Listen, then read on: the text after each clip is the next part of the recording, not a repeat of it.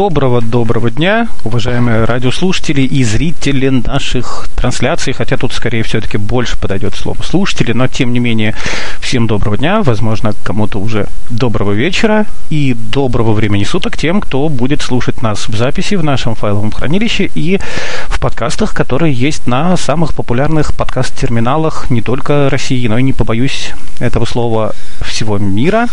Сегодня у нас с вами снова экскурсионный такой денек, тем приятнее, что не знаю, как где а в Нижегородском регионе идет сейчас такой легкий снежок, что более чем располагает на виртуальную экскурсию, нежели на какую-то реальную.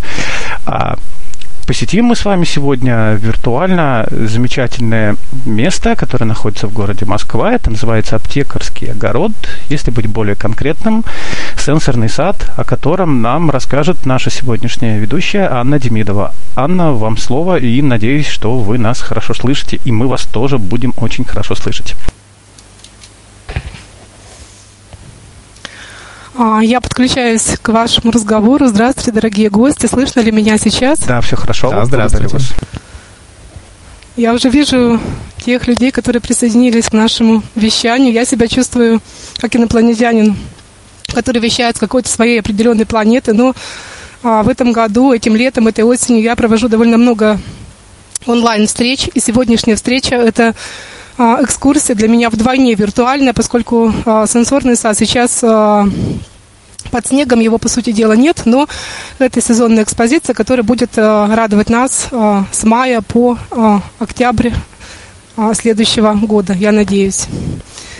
Ну, позвольте, пожалуйста, представиться. Значит, меня зовут Анна Демидова, я геоботаник, кандидат биологических наук, научный сотрудник ботанического сада МГУ «Аптекарский огород», и хочу сразу сказать, что наш сад находится на двух территориях. А, наш сад Аптекарский огород на проспекте Мира, это историческая территория, и основная часть находится там, где главное здание Московского университета на Ленинских горах, и там э, сад занимает тоже довольно большую площадь, но там нет э, оранжерей, и только э, можно посмотреть коллекции, которые есть э, в открытом грунте. Там прекрасная коллекция сирени, прекрасная коллекция пионов. Они цветут пышными шапками в мае месяце, а в начале июня. И э, в этом году впервые, пожалуй, в истории а, эту территорию, которая находится на Ленинских горах, открыли для свободного посещения. То есть любой желающий мог купить билет и прийти посетить сад либо самостоятельно, либо в составе экскурсионной группы. Там проводят экскурсии и кураторы кураторы участков по своим коллекциям. В частности, проводит прекрасные экскурсии Мария, Мариана Сергеевна Успенская, которая сама лично всю свою жизнь занимается новыми, выведением новых сортов пионов, и она очень увлеченно, со всей душой рассказывает про своих зеленых питомцев. Но ну, а мы с вами а, находимся действительно в Москве. Я вещаю из а, своей квартиры. Я живу на метро Коломенская, и из моего окна видно а, виден парк, а, парк Коломенская. Сейчас это музей а, деревянного зодчества, один из лучших в Москве, в России. Совершенно уникальное место. И когда я предлагала тему экскурсии, я предлагала сад и а, парк Коломенская, поскольку парк Коломенская очень хорошо адаптирован для а, людей с нарушениями зрения. Около всех а, деревянных и прочих объектов есть специальные тактильные таблички с рельефным рисунком, которые очень хорошо читаются в любую погоду, в любое время. И также есть краткая информация которая обозначена рельефно, рельефным шрифтом, и также по Брайлю в английском, в русском и даже в английском варианте. Поэтому абсолютно международное такое место, куда, которое стоит, э, наверное, показывать не только моим гостям, которые, с которыми я всегда хожу э, в этот парк и показываю все, что могу. Также там есть и аптекарский огород. Ну, конечно, стоит привлекать, я думаю, что и других э, участников не только из нашей страны, но и из-за рубежа. Но мы с вами перенесемся, конечно, сейчас а, уже в аптекарский огород. Сегодня был солнечный день, но сейчас солнце уже село. И э, если мы с вами поедем на метро, то э, нам нужна станция «Проспект Мира». Я хочу сказать, что меня очень радует то, что наш сад находится на перекрестке, я бы сказала, на таком виртуальном перекрестке нескольких очень важных объектов. Во-первых, а, находится рядом а, станция метро Комсомольская, где а, есть три вокзала, Ленинградский, Казанский, Ярославский, откуда, куда прибывают и откуда уезжают люди а, в разные области нашей необъятной страны. А, также а, рядом находится метро станция метро Алексеевска, где находится а, школа-интернат номер один для обучения незрячих детей. И с этой школой мы начали активное сотрудничество в 2017 году. Сейчас к нам ребята постоянно приезжают. И, конечно, стоит сказать, что станция метро Рижская, а, Рижская, которая сейчас а, закрыта на реконструкцию, но на эту станцию прибывают поезда, поезда из реабилитационного центра Волоколамска. Я сама не раз встречала, сопровождала людей, и, конечно, это тоже довольно близко, в любой раз можно добраться до нашего сада. А также на а, нашей станции, на станции а, Проспект Мира, а, находится известная, самая большая в Москве библиотека для незрячих людей а, РГБС, Российская государственная библиотека и а, известный институт Реакомп, где обучают а, тоже людей с нарушениями зрения. Я там проходила курс, проходила курсы по музейной работе с людьми с инвалидностью. Я заканчивала эти курсы, и с тех пор я работаю не только в саду, но стараюсь также посещать все музеи Москвы, где проходят специализированные выставки с самыми разнообразными тактильными экспонатами. Вот недавно мы были в Дарвиновском музее, где э, проходила выставка, сейчас она временно закрыта. Это животные, животные, которые изображены были на белокаменных храмах Древней Руси. Там около 20 тактильных объектов с тифлокомментариями. Все это мы смогли с нашей группой с удовольствием посмотреть. Ну, сейчас у меня на столе нет никаких записей, только э, газета с э, моей статьей, которую я опубликовала э, в издании э, специализированном для офтальмологов. Эта газета называется «Поле, поле зрения». Это специализированное издание, где освещают новости офтальмологического мира, самые разнообразные препараты, самые разнообразные новые типы операций. Я ее периодически, периодически читаю, и там я публиковала три своих работы, одна из которых называется «Ботанический сад МГУ в жизни Называется «Листая фотоальбом. Ботанический сад МГУ. Аптекарский огород в жизни зрячих и слепоглухих людей». Это цветная публикация. Здесь 19 а, фотографий. А, каждая из них я в дальнейшем делала уже тифлоописания, довольно подробные.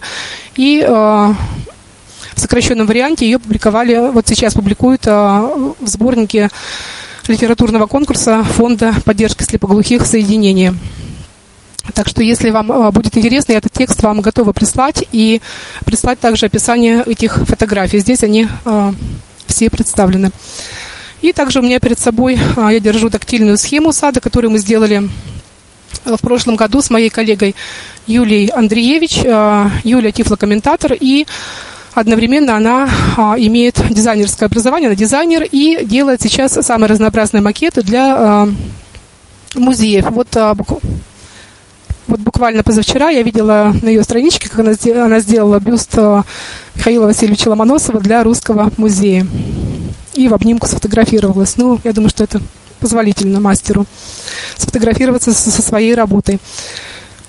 Когда я стала проводить экскурсии для незрячих людей, а для людей с нарушениями зрения, то, конечно, передо мной стала задача, как показывать э, территорию сада, как показывать объекты, и всегда считала, что таких а, людей очень мало, таких посетителей немного, но когда я стала делать какие-то специализированные вещи, я поняла, что людей очень много, и экскурсии пользуются спросом, э, группы приезжают, э, заказывают экскурсии индивидуальные, либо групповые. И, конечно, я всегда стараюсь, э, стараюсь их проводить. Даже если я заболеваю, я постараюсь, я стараюсь вылечиться и приехать провести экскурсию.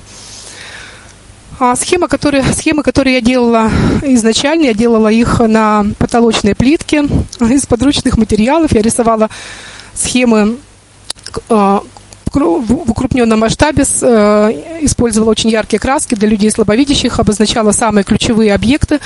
Потом я взяла плитку, потолочную плитку и а, перенесла всю схему сада уже с помощью точек. Я использовала даже не грифель брайлевский, я просто использовала обыкновенное шило с э, расширенным концом, либо, либо вязальную спицу.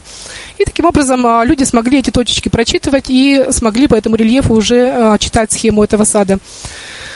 А когда мы познакомились с Юлией Андреевич, это было на конференции в музее «Гараж», там была специализированная конференция по работе в музеях, и тогда мы уже с ней, как два волонтера, Э, познакомились, договорились, и она э, просто по дружбе сделала мне такую замечательную схему. Мы очень долго ее обсуждали, очень долго думали, как лучше все эти объекты сада показать. Но вот сейчас эта схема передо мной.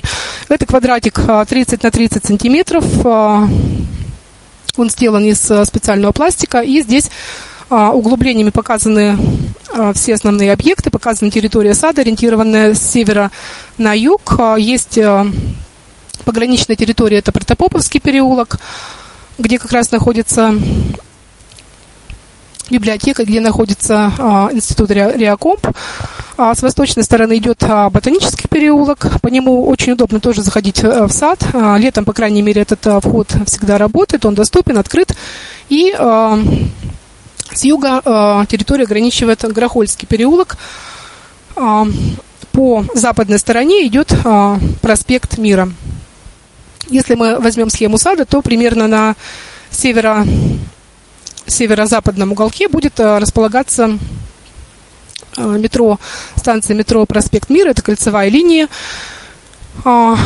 А, раньше, до 1966 года, эта станция называлась Ботанический сад, потом ее переименовали уже в станцию Проспект Мира. Она имеет два выхода с радиальной линии и с кольцевой линии. Нам э, проще выйти с кольцевой линии.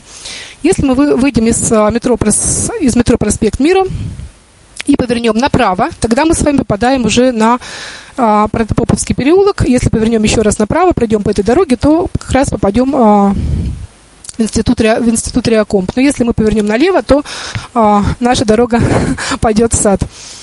Сама станция очень красивая, она необыкновенно, она просто замечательно украшена самыми разнообразными растительными объектами. Это цветы, листья, бутоны в таких вот а, обрамляющих кружочках. А, и если выйти из а, станции метро, то между входом и выходом будет большая белая скульптура. Женщина, несущая корзину с фруктами, с цветами, и эта фигура называется изобилие. И мы с вами выходим на проспект Мира, получается, проходим, а, проходим в, в южном направлении. С правой стороны, по правой руке у нас будет очень оживленное движение. Там же будет дом моды Вячеслава Зайцева. А, и постепенно-постепенно мы подходим уже а, к саду. Вообще э, довольно много вход, э, много разных а, входов и выходов. Я даже сбилась со счета, но их открывают, дополнительный вход обычно открывают летом. Мы с вами зайдем через центральный вход с юго-восточной стороны по решетчатым ступенькам, пройдем через э, зону кафе, через зону ресторанов и попадем уже в сад, где нас встретит охранник. Охранники у нас все очень интересные люди, они, как правило, они прямо сами готовы проводить экскурсии, они готовы каждому показать, где что находится, направить э, на самые необычные выставки. И также уже, по сути дела, вошло в их обязанность показывать, где что цветет. Они могут показать направление, где цветут подснежники, где цветут первые магнолии, ну и другие растения. Сейчас сад весь покрыт снегом, но и, конечно, он э, прекрасен в любое время года, хоть зимой, хоть летом, осенью. А, всегда, всегда. И всегда есть э, что-то интересное. Я прихожу на работу и каждый раз вижу что-то новое. Это новые выставки, новые открываются постепенно экспозиции. Ну и растения, это же живые существа, они каждый раз э, радуют нас э, чем-то, либо огорчают нас чем-то. Они могут зацвести, могут впадать в состояние покоя, наоборот, как сейчас это делают многие суккуленты. Ну и конечно, все эти объекты я стараюсь показывать своим экскурсантам, по крайней мере, э, самые выдающиеся, самые интересные, которые цветут э, с необычными ароматами, с необычными текстурами листьев. А, и попадая в наш сад, мы с вами э, сразу видим удлиненное прямоугольное водное пространство. Это так называемый зеркальный канал – который а, сейчас, сейчас воды, воды там нет, она спущена на зимний период, но летом каждый раз а, канал наполнен, там у нас живут рыбы и, как правило, ставят большой прозрачный куб, величина которого, стенки которого где-то один на один метр, и в этот куб снизу он не имеет никакого дна, он просто свободно парит на поверхности воды, туда снизу заплывают рыбы и любуются уже на всех, на нас, на посетителей. В этом же пруду, как правило, утки, у нас живут утки, они прилетают каждую весну, это огори. Они выводят своих птенцов, и маленькие птенцы тоже могут плавать в этом канале, и э, садовники для них делают э, необычные приспособления, специальные дорожки, мостики, чтобы маленьким утятам было удобнее забраться на такой э, каменный бережок. И потом уже родители их ведут дальше по дорожкам сада, они гуляют. У нас гнездится несколько пар. А, ранней весной они устраивают бои между собой, борются за территорию старинного а, пруда, и э, так или иначе остается одна, но максимум две пары. Они сначала готовы поселиться где угодно, там в любой луже, в любой канавке, в любом маленьком прудике, но потом они понимают, что наиболее благоприятное место, такое большое, прекрасно красивое, это наш э, старинный пруд. Ну а утки эти гнездятся гнездятся э, на крышах окрестных домов, что очень удивительно, и никогда нельзя предсказать, где они будут выводить своих птенцов в этом году, в следующем году. Прилетают они в марте, и где-то вот э, в апреле, в мае они уже выводят своих птенцов. А птенчики маленькие, они свободно э, спадают, с, парят с этой крыши дома и со своей, за своей мамой э, шаг в шаг, след в след уже идут э, в наш сад. Но в это время их э, папа, он, как правило, караулит территорию, никого не пускает, борется с другими парами и э, всячески охраняет это пространство. Иногда птенчики выводятся с другой стороны проспекта, с противоположной стороны как говорят, были случаи, когда даже перекрывали движение, чтобы утка могла своих птенцов довести до нашего сада. Обычно бывает 7-8 да, птенцов, но а, у них довольно много врагов, их могут похитить кошки, вороны, поэтому э, родителям не приходится спать, они всегда караулят э, птенцов, но бывают случаи, конечно, когда птенцы так или иначе оказываются в лапах хищников. Это неизбежный процесс, и а, так бывает а, не только в саду, но и вообще где угодно в живой природе. Однажды у нас на экскурсии кошка схватила воробья, но дети очень переживали, я очень переживала, но ничем помочь мы не могли. А что касается нашей схемы, мы возвращаемся с вами к зеркальному каналу. А, иногда летом а, на него на поверхности а, устанавливают специальные плавучие острова, а, они тоже а, качаются на воде, и там а, представлены некоторые растения, которые любят воду. И также на этом канале есть специальный фонтан. Он сделан не только для красоты. Его прямая задача – это циркулировать воду, чтобы нашим рыбам комфортнее жилось в этом водоеме. Справа от входа, если мы будем стоять лицом к зеркальному каналу, располагается так называемый теневой сад. И наше административное здание, где проходят разные концерты, разные а, мероприятия, лекции и так далее. По, значит, ну и рядом с нашим корпусом находится теневой сад, который очень красив, красив а, а, в самое раннее весеннее время. Тут, а, как правило, первым появляются подснежники, потом подснежниками уже покрыт весь сад, это где-то в апреле месяце. Но бывает цветение подснежников и раньше, бывает и в декабре они зацветают, и в январе зацветают. Это уже э, как повезет с погодой. Если будут плюсовые, э, дни с плюсовой температурой, то, конечно, цветение может э, быть и внеплановым, а все может быть как в сказке 12 месяцев. Это никто предсказать не может. А потом уже, когда появляются листья на деревьях, здесь у нас растут деревья с очень большими листьями, это орехи, они создают очень глубокую тень, и тогда уже только некоторые растения, так называемые теневыносливые растения, способны существовать в таких условиях. Здесь живут белокопытники, растения а, родственные, родственные нашей матемачехе. Они имеют очень большие, гигантские, до одного метра в диаметре листья. А, ребенок может а, спрятаться под таким листом, как под зонтиком. И там же коллекции других растений, которые существуют в тени. А, недавно там сделали также сад орхидей, а, которые очень любопытно посмотреть э, в мае, в июне, когда у них а, полный пик цветения. Для них сделали специальные воронки с большим количеством кальция содержащих пород и, по сути, созданы все условия, как, как в родной природе. То есть они себя чувствуют очень хорошо, и самые разные сорта и виды орхидей там можно посмотреть. За зеркальным каналом находится субтропическая оранжерея. Сейчас это помещение на реконструкции, там растения все-таки существуют, но экскурсии там не проводятся. Но зато проводятся самые разнообразные концерты, и это уникальное тоже уникальное мероприятие, во время которых а, посетители могут не только наслаждаться музыкой, но и а, посмотреть те растения, которые там представлены. Ну и, конечно, билет на концерт позволяет пройти по всему саду. Вы можете посетить совершенно любые оранжереи, любые коллекции и внимательно их посмотреть. Сама территория сада довольно большую часть занимает коллекция деревьев и кустарников, а, которая называется дендрарий. А, дендрос значит дерево, ну и, конечно, тоже этот участок а, имеет довольно сложную конфигурацию, сложную структуру с витиеватыми дорожками, с, со скамеечками, с зонами отдыха. Здесь есть свои исторические деревья, Например, а, дуб, который посадил один из первых директоров нашего сада. Директорами были приглашенные ученые из Европы. Здесь же мы видим лиственницу, которую посадил сам а, Петр I. И на тактильной схеме мы эти два дерева обозначили а, более высокими такими бугорками. Они очень хорошо прочитываются.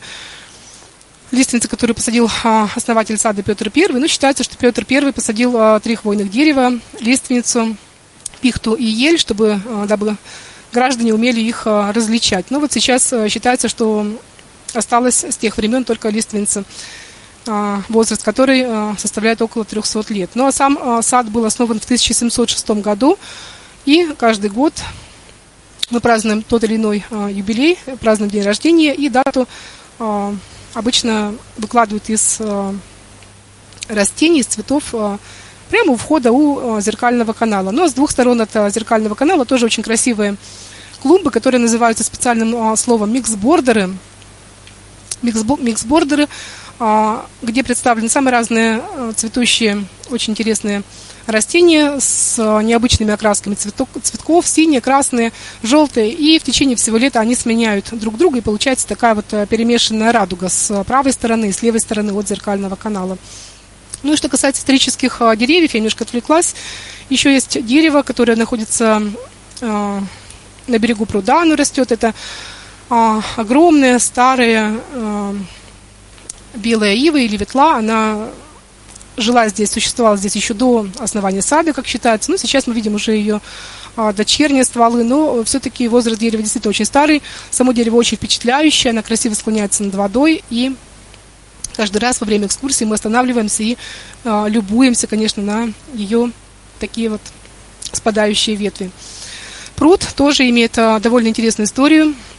Изначально сад был а, организован во французском регулярном стиле с а, ровными дорожками, с ровными грядками. Здесь выращивали лекарственные растения. И сам пруд тоже имел форму прямоугольника. Затем уже в моду стали входить английские сады, и подходы к ведению паркового садового хозяйства изменились. Появилось много витиеватых дорожек, появились уголки, необычные, такие укромные, где можно было спрятаться, посидеть на скамейке, отдохнуть. Но и а, форму пруда тоже изменили. Сейчас он похож на вытянутую восьмерку на вытянутую восьмерку и провели а, полную реконструкцию этого водоема. Дело в том, что чтобы вода сохранялась и была всегда светлой, чистой, а, дно пруда выложили специальной белой глиной. Получился так называемый глиняный замок. Этим, этой глиной а, уплотнили стенки пруда, дно пруда, и получается, что когда его чистят, когда нет э, активно э, развитых э, растений, то, он, то вода довольно прозрачная. Конечно, потом летом уже попадают листья, но все-таки стараются пруд держать в хорошем состоянии. Там есть коллекция водных растений, которые тоже можно посмотреть. С восточной стороны пруда есть маленькие мостики, куда можно спуститься и уже посмотреть на эту водную гладь. Также из интересных экспозиций которые находятся в центре дендрария. Это недавно созданная экспозиция растений средней полосы европейской части России. Это довольно большой участок, величиной с небольшое футбольное поле, которое у нас находится во дворе любого дома. И здесь представлены наши подмосковные и близлежащих областей растительное сообщество. Участок очень интересно оформлен. По периметру он сдел, э, огорожен заборчиками из еловых, из тонких еловых стволов, перевязанных между собой веревками. И такое ощущение, что ты попадаешь куда-то на дачу, куда-то в деревню, совершенно не а, в центре Москвы находишься. А, Участок имеет прямоугольную форму с круговой дорожкой. По центру сделано самое настоящее болото. Сделали даже несколько типов болот. Ну, сейчас растения постепенно переходят на другие площади, им не прикажешь, где расти, но все-таки это очень сложная, сложная технология, когда вы вот на ровном месте делаете болото. Нужно положить специальный грунт, специальные материалы, чтобы вода задерживалась, чтобы э, садить э, растения э, с наших верховых болот, их привозили, чтобы они чувствовали себя очень хорошо, очень комфортно и э, таким образом росли. Там цветет пушица, там растут осоки, и э, есть э, небольшой, небольшой водоемчик, вокруг которого тоже посадили некоторые довольно интересные растения. Например, там растет вех ядовитый, который является одним из самых ядовитых представителей нашей флоры, который часто приводит э, к очень серьезным отравлениям, вплоть до смертельных. По периметру этого участка посажены, представлены наши сообщества. Вы можете видеть а, лук, либо там мелколиственный лес, а, сосничок, а, даже кусочек, может быть, какой-то степи. И таким образом вы проходите по кольцевой дорожке и видите все основные растения, которые есть у нас именно в дикой природе. И этот участок, он становится, пожалуй, краше и краше год от года, потому что растения разрастаются, и сообщество уже а, принимать свои природные очертания, свои природные, свой природный облик и а, возникает ощущение полной отключенности от а, всего города, от всего даже сада, я бы сказала, от всего культурного, ощущение полного погружения в дикую природу. Вы проходите по нему и вдыхаете ароматы этих растений. Некоторые растения на экскурсиях я показываю из рук, но, в общем-то, это можно сделать только во время экскурсии, только с сотрудником сада, только с экскурсоводом. Есть очень красивый участок, а, который называется Вересковая горка. Там а, растут представители семейства вересковые, которые по весне, как правило, очень красиво цветут. Это различные рододендроны, желтые, красные, белые, самых невообразимых цветов. И один из них, который называется рододендрон желтый, он очень приятно пахнет, пахнет как дорогие французские духи, поэтому, конечно, на экскурсиях я стараюсь всегда дать его посмотреть еще и понюхать это растение. Бывает, что рододендроны цветут у нас даже поздней осенью, даже э, после первого снега такие ситуации тоже случаются, но это не полезно для растений, это немножко ослабляет их, э, но все-таки весной они снова все всегда покрыты шапками, шапками цветков. А, значит, на этой схеме мы обозначили оранжереи из э, специального матового оргстекла и они тоже хорошо читаются тактильно. А, также на схеме обозначены все окрестности. Мы показали не только наш сад, но и а, здания, которые находятся вокруг. Все дорожки, все проспекты мы обозначили более углубленными бороздками, которые тоже довольно хорошо видны. Оранжерейный комплекс, а, оранжерейный комплекс состоит сейчас из нескольких построек, которые постепенно-постепенно все соединяют, объединяют в единый маршрут. Сейчас сделали уже на цокольном этаже специальные переходы, и э, идея такая, что со временем мы будем проводить, наверное, уже такое кругосветное, мини-кругосветное путешествие, переходя из субтропиков в, тропики, показывая по пути также пустыни, влажный тропический лес, и таким образом мы будем не, не будем выходить на улицу, а будем перемещаться, перемещаться из э, одной зоны в другую в пределах одного помещения. По всему периметру сад, а, можно сказать, огорожен, а, посажены а, липы. Это липовые посадки, очень старые. Этим деревьям сейчас где-то 250-300 лет. Они периодически, периодически обновляются. Все старые деревья, которые наклоняются или которые опасны, их сразу спиливают и сажают уже новые. Садовники очень тщательно следят за этим.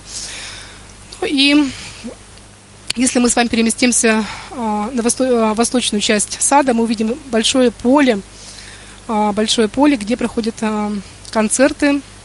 В северо-восточном уголке находится сцена, и за этой сценой хозяйственные постройки, компостный дворик, небольшой наш собственный мини-питомник, и здесь же недавно появились очень интересные домики, которые внешне похожи на домик, который рисует ребенок. Это квадрат, а, с разделенными ячейками, э, состоящий из четырех частей, с двускатной крышей. Он плоский, а, на ножках, на подставках, чем-то похож на какую-то избушку такую сказочную. Но а, в этих домиках живут насекомые.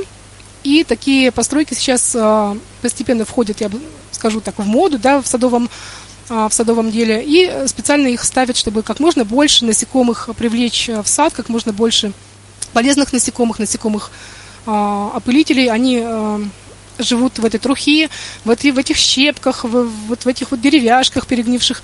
И таким образом такой домик называется отель для насекомых. И сейчас у нас их несколько штук, 5-6 штук стоит, стоит в саду. И действительно насекомых стало больше, как говорят энтомологи.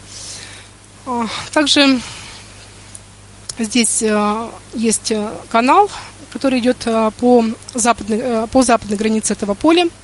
Вдоль канала посажены гортензии, это так называемый гортензиевый променад. Там установили фонари, и, конечно, очень красиво бывает летом, когда идет концерт на сцене, включается эта подсветка, и если растения цветут, то это такие белые шапочки. А, соцветий как раз а, в таком сумеречном вечернем, э, вечернем а, свете. Я немножко отвлеклась, мы с вами так и не дойдем, наверное, до сенсорного сада. Но вот сейчас... А, очень бы хотелось. Мне тоже бы хотелось. На схеме мы обозначили наши доступные участки для тактильного осмотра такими ребристыми поверхностями. Это сенсорный сад. Но у нас еще есть и сенсорный огород. Это тоже отдельный участок, который доступен для тактильного осмотра. Но что касается а, сенсорного сада, давайте все-таки я про него расскажу, а потом, если у вас а, будет а, время, настроение, желание, я готова рассказать вам и про коллекции наших оранжерей. Или, может быть, подробнее про дендрарий, ответить на любые ваши вопросы, я всегда с удовольствием это сделаю. Значит, сенсорный сад – это небольшой квадратный, уютный очень уголок, пожалуй, мой любимый я не знаю, что я больше люблю. Пожалуй, люблю весь сад, но вот э, я люблю, наверное, и участок средней полосы, и э, сенсорный сад. Поскольку чаще всего здесь работаю на, на этих экспозициях. Он имеет деревянный настил, как э, деревянный пол, и на нем э, поставлены в три ряда шесть э, столиков. Столики состоят из э, двух частей – они раздвижные, получается. А, по высоте они похожи на наш а, письменный стол, вот на мой стол, за которым я сейчас сижу. Но у них а, сверху имеется ободок, крышечка такая, в которой, в которой насыпана почва, и там посажены самые разные растения. Иногда во время мероприятий этот сад демонтируют, столики ставят по периметру, но я всегда прошу, чтобы они стояли именно таким образом в три ряда, потому что мне так удобнее проводить экскурсии, так удобнее проводить. Ну, также стоят там скамеечки для всех желающих, которые могут просто посидеть, отдохнуть, полюбоваться на эту экспозицию. А, шесть столиков, как я уже сказала, они по высоте оптимальны для детей, для взрослых людей и очень удобно для посетителей на инвалидных колясках, поскольку они по высоте, по высоте тоже как раз подходят, это уже было рассчитано. Этот участок был создан в 2017 году при поддержке фонда соединения, фонд, который работает со слепоглухими людьми, и при поддержке компании, которая называется «Сад в городе». Я знакома с руководителями этих компаний, и сейчас концепция у фонда «Сад в городе» такова, что такие маленькие мини-участки будут создавать уже в других районах Москвы, их уже создают. И мне кажется, это замечательно, когда в любом районе будет такой маленький-маленький свой тактильный сад. Вообще-то вам никто не запрещает и дома и дома такие, такой свой сад, свой, свой сад создать. Вот у меня, допустим, растут, растут а, мята, растет э, шалфей, у меня довольно большая лоджия, и сейчас многие растения цветут. Э, я собираю специальную коллекцию растений с необычными а, ароматами, с необычными листьями, не только для того, чтобы приносить что-то на экскурсии, но и показывать своим гостям, которые у меня бывают. А, вот сейчас, допустим, у меня цветет а, математиха, она набирает бутоны, и математиха у меня цветет два раза в год. Я посадила корневище пару лет назад, и два раза в год у меня наступает весна, где-то вот а, в марте месяце, и вот сейчас, после периода покоя, листочки засохли, но показались первые бутоны. Скоро у меня будут уже желтые цветки. Как правило, все растения в моем таком в собственном саду, в филиале моего, в филиале сада, а, они все экспериментальные, я их выращиваю из таких необычных фрагментов, допустим, вот а, саговник я привезла из а, Абхазии, выращиваю его из маленькой-маленькой почки, Сейчас уже приличное растение с такими перистыми, жесткими листьями, которые царапают меня за спину, за руки, когда я прохожу мимо. И прекрасно себя чувствует тоже. Ну и другие растения, которые я э, стараюсь здесь выращивать. А, что касается сенсорного сада, то э, на шести столиках э, выращивают растения каждый раз разные. Я прихожу и подсаживают что-то другое. Состав обновляется во время сезона, и от года к году тоже, конечно, мы стараемся растения подбирать уже с учетом пожеланий наших гостей в том числе. Иногда я сама прошу посадить, допустим, математику или посадить подорожник, то, что просят гости, и Садовники, как правило, идут э, навстречу, подсаживают эти растения, и они уже остаются в составе, в составе э, этой экспозиции.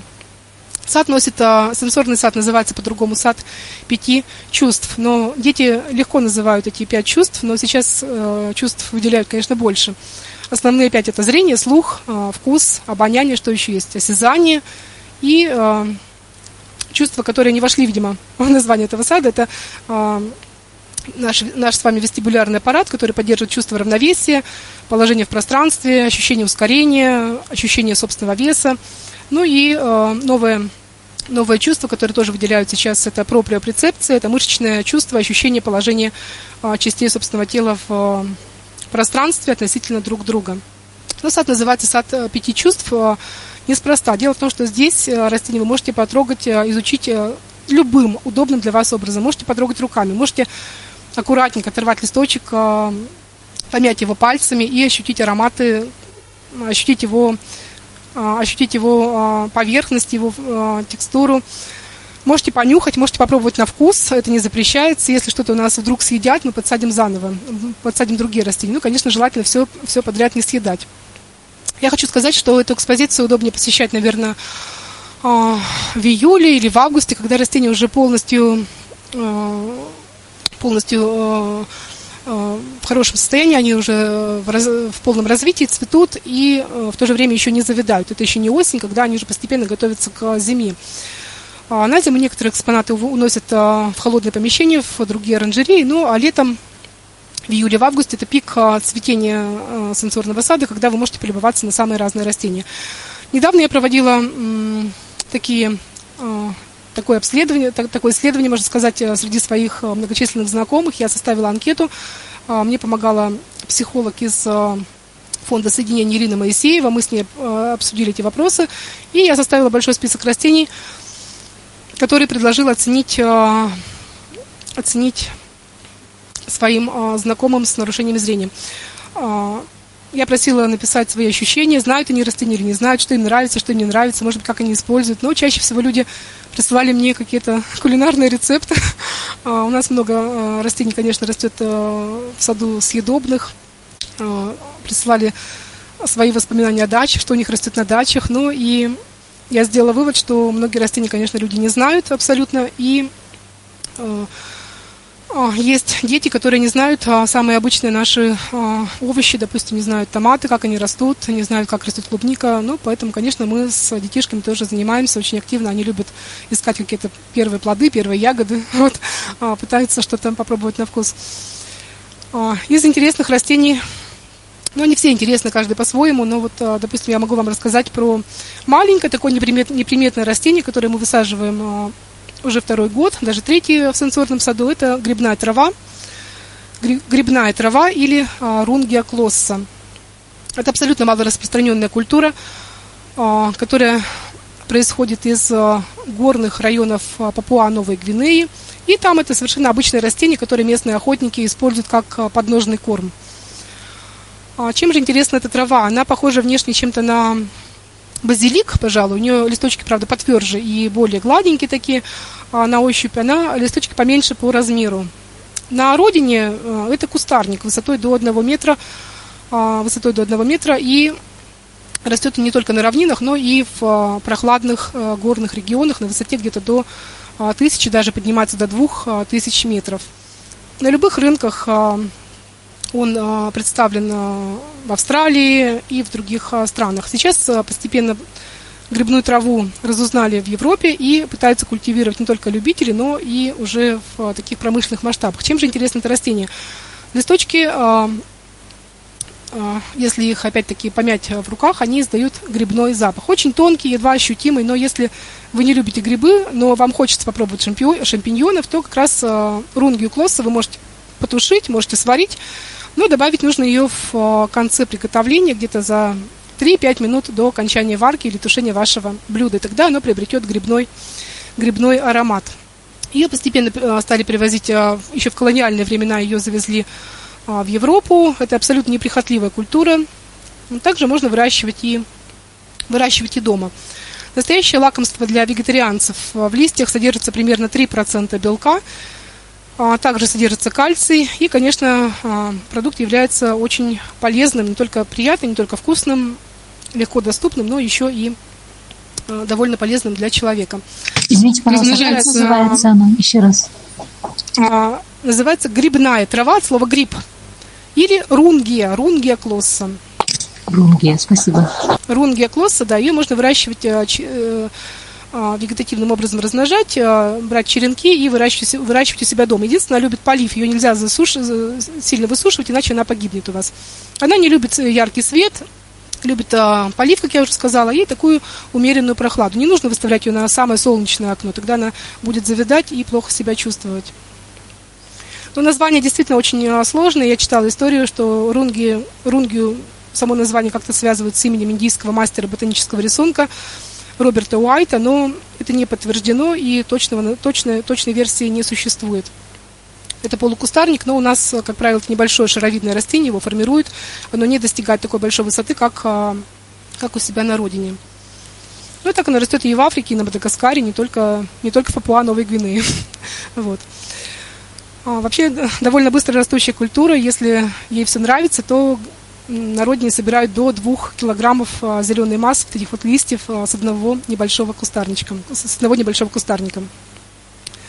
А, конечно, интересно то, что в нашем саду подобраны растения и, в первую очередь, с очень интересными ароматами, с яркими запахами. Это представители семейства губоцветные, представители семейства зонтичные – которые а, так или иначе вырабатывают а, эфирные масла, и они как раз ощущаются очень хорошо, используются как приправы а, тоже по этой причине. Несколько долей процента самых разнообразных эфирных масел может быть. Ну, зондичное – это одно, или двулетнее растение, это травы, как правило, стебли которых полые. Родиной многих из них является Средиземноморье, где довольно жарко и сухо летом. У нас э, состав э, этих растений из э, семейства зонтичные каждый раз немножко изменяется, но, как правило, у нас имеется и укроп, и кориандр, и тмин, и анис, петрушка, сельдерей, что еще можно назвать, пастернак бывает. Ну вот так или иначе, они все смешиваются между собой. Когда вы смотрите растения одно за другим, то у вас получается целый такой ароматный букет на, на руках, на руках, и уже э, запахи смешиваются. Поэтому я стала в последнее время брать э, специальные салфетки, чтобы люди могли, могли очистить свои руки от одного аромата и перейти к другому. Это а, такая вот у нас бывает ситуация. Ну и а, растения, конечно, семейства губоцветных, а, тоже вы все их знаете, это известно нам мята. Мята существует несколько видов, а, душица, мелисса, они все у нас а, представлены в саду, и а, вы можете попробовать разные виды мяты, они немножко по-разному пахнут. Как правило, а, семейство губоцветное – это растение с четырехгранным стебельком. Если вы возьмете его в руки, то будут ощущаться как кубики, четыре, четыре четкие совершенно грани. Тоже содержит довольно много эфирных масел в своем составе. Листочки у них супротивные, и цветы находятся расположены такими пучками в пазухах верхних листьев. Ну, а самое, пожалуй, известное растение из губоцветных – это мята, мята перечная, которую очень хорошо а, можно размножать с помощью горизонтальных корневищ. Вот у меня мята растет прямо на подоконнике, я использую ее для чая с помощью горизонтальных корневищ.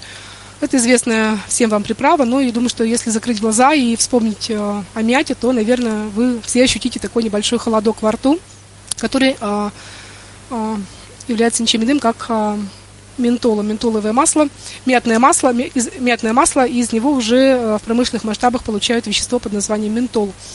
Ментол используют а, не только в кондитерской промышленности для ароматизации а, всеми любимых леденцов, конфет, шоколада, теперь шоколад тоже ароматизируют, но и очень широкое применение ментол находит в медицине как средство для расширения сосудов сердца и головного мозга. А в зубные пасты ментол добавляют неспроста. Это не только ароматизирует а, саму пасту, но и а, также ментол является хорошим а, дезинфицирующим средством, которое позволяет как можно лучше очистить ротовую полость и держать ее в чистоте. Надо сказать, что мята также используется для лечения желудочно-кишечных э, заболеваний. Ее используют очень активно от тошноты, от рвоты. И применение, способов применения очень-очень много. Целые большие статьи, которые посвящены исследованию ментола, исследованию этих растений. А, любопытно то, что мяты перечной нет а, в диком виде. Это растение было выведено в Англии э, искусственным путем, путем скрещивания мяты водной и мяты колосистой. И поэтому поскольку растение имеет вот такое вот необычное происхождение, она не, а, не образует а, жизнеспособных семян. Поэтому, когда спрашивают меня, ну вот, Аня, дай, пожалуйста, нам семян, я говорю, семян у меня быть не может, потому что растение размножается только, только корневищем, делением корневищем. Корневище это, корневище это видоизмененный побег. Там есть почки и будущие корешки. Если вы посадите, то будете поливать, то рано или поздно вы получите свое растение мяты. И в этом году я проводила эксперименты дома. Я сажала корневище э, в плоском горшке. И таким образом я получала сразу пышный кустик мяты. Потому что если мы э, положим корневище по спирали, присыплем его землей, будем поливать, то, как в сказке, у нас э, через некоторое время от каждой почки появится свой э, зелененький побег, который будет расти уже в том направлении, как мы его изначально заложили, как мы изначально его сформировали. Это, конечно, очень интересно. Вы можете экспериментировать совершенно по-разному. Можете посадить горизонтально, вертикально, любым образом, и тогда растение уже так или иначе примет какую-то определенную форму. А, про растения сенсорного сада можно рассказывать очень и очень долго. Здесь десятки видов а, представлены. По бортикам а, сада высаживают либо красиво цветущие подсолнухи, либо опять-таки гортензии, самые разные виды, каждый год они изменяются.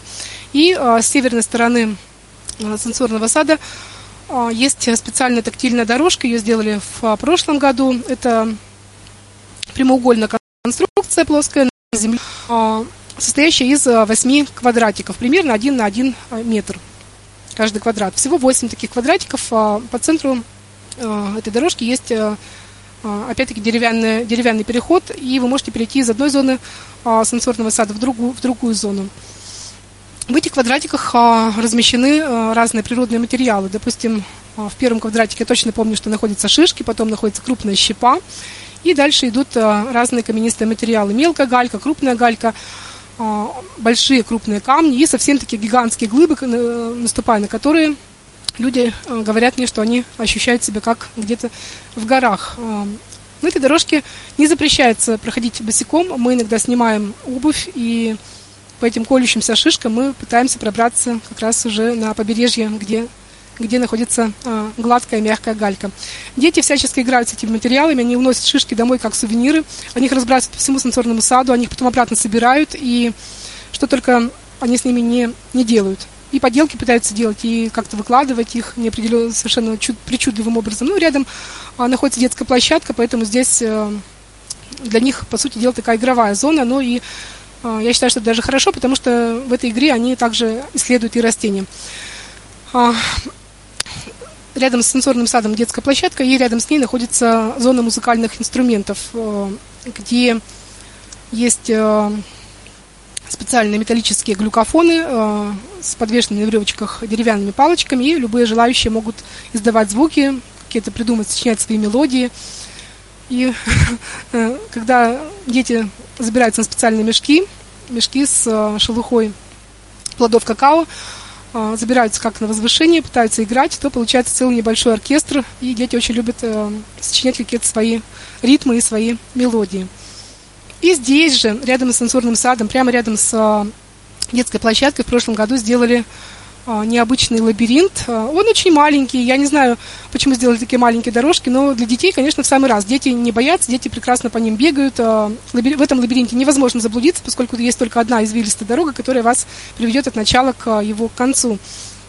Но история лабиринтов очень сложная, и я сама, когда смотрю какие-то фильмы, я даже пугаюсь, как люди а, могут в этих лабиринтах заблудиться, остаться. И вот часто такой прием используют а, в каких-то фильмах ужасов, допустим, в каких-то каких необычных сюжетах. И интересно то, что а, самый большой лабиринт площадью более двух гектаров, он есть на Гавайях. Это, этот лабиринт вошел в книгу рекордов Гиннесса как самый большой, но представляет собой он просто ананасовый сад. Представляю, какой там урожай можно собрать в таком лабиринте.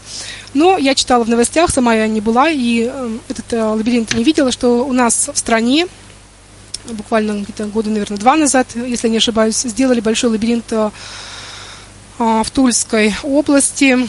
Называется он «Лес межнационального единства», где посадили где-то 20 или 15 тысяч деревьев, огромное количество деревьев посадили, и э, эта площадь э, по своей протяженности где-то 16 километров. Это огромная площадь, э, 16 километров от моего дома до сада и 16 километров э, вот этот лабиринт э, в, Тульской, в Тульской области. Весь этот лабиринт разделили на четыре части. Это э, стихии, как э, вода, огонь, земля и ветер. И со временем э, там тоже будут необычные дорожки, необычные Э, завитые такие тропинки, и я думаю, что мы с вами когда-нибудь рано или поздно сможем э, там погулять, походить и что-то посмотреть. Так, ну и э, сенсорный огород, это тоже наша новая экспозиция, которая была сделана в позапрошлом году.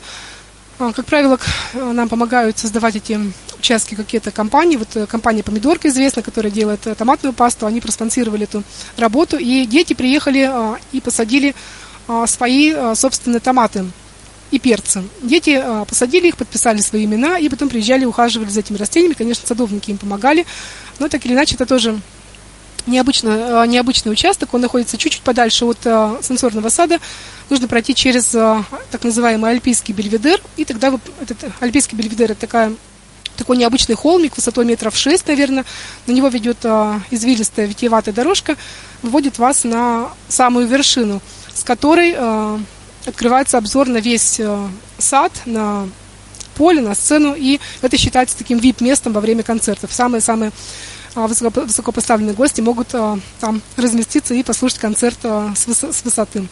Но если посмотреть в сторону сцены, то мы увидим с вами э, 8 или 9 э, квадратных прямоугольных грядочек, где посажены а, бывают самые обычные наши овощи. Там можете найти перцы, горох, томаты. А, каждый год состав опять-таки а, обновляют и что-то новое пытаются подсаживать. Я очень радуюсь тому, что такой участок есть, потому что взрослые люди, как правило, все все знают уже, все знают и томаты, и огурцы, и горох, как растет, но дети не знают, поэтому для детей, конечно, это очень ценная экспозиция, и они всегда радуются, рады узнать эти растения, они узнают томаты, очень с необычными листьями, с таким горьковатым ароматом, как вы помните. И, конечно, это э, всегда очень интересно. Также здесь высаживают э, очень много сортовых астр, очень много тюльпанов. И до этого укромного уголка мало кто доходит э, из посетителей, мало, мало кто о нем знает. Но так или иначе, если вы пройдете в самый-самый северо-восточный угол, то здесь будет свой мини-рай, поэтому вы сможете найти э, самые удивительные цветущие растения э, тоже. Ну и, конечно, что касается, что касается оранжерей, у нас сейчас а, три действующих а, экспозиции, а, даже четыре, я бы сказала, в оранжерее, которая граничит с полем, с сенсорным садом, граничит с юга. Это выставочная оранжерея, где проходят самые разнообразные выставки. И только недавно закончилась традиционная выставка, которая называется «Мир, Мир труд, урожай», где представляют продукцию не только нашего сада, но и привозят что-то из э, частных садов. Вставляют очень много сортовых, а, очень много сортов яблок, сорта винограда, проводят мастер-классы. Хризантем растут, показывают снапы льна. Это абсолютно невообразимая выставка, где можно посмотреть э, самые-самые